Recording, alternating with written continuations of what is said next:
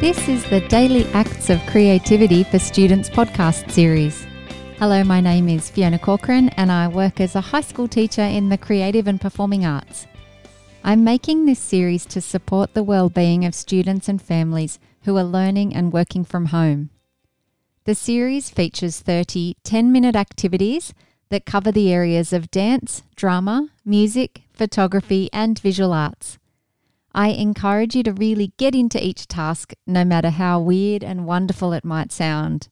Do it like no one's watching, because no one is watching, because you are at home. So just explore your creativity. Who knows where it might lead? This series was made possible by Rode Microphones and is based on Amanda O'Brien's book, Daily Acts of Creativity. You can begin here if you like, but I would suggest starting from the beginning as it is a month long series. So, how's your Insta page looking with all of your photographic artworks? Have you got lots of followers yet? So, now we move on to activity 17 called Out My Window. You will need a paper and a pencil or pen for this activity. Basically, you need to choose a window in your house as the inspiration for a drawing. So find a comfy spot looking at that window and out of that window.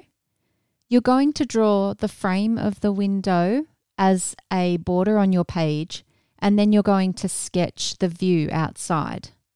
So there might be very geometric shapes outside, like a building next door, or there might be very organic shapes like a rolling hillside and trees.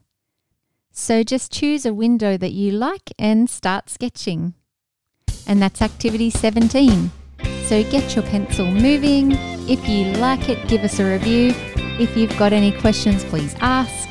Thanks for listening and please tune in again tomorrow.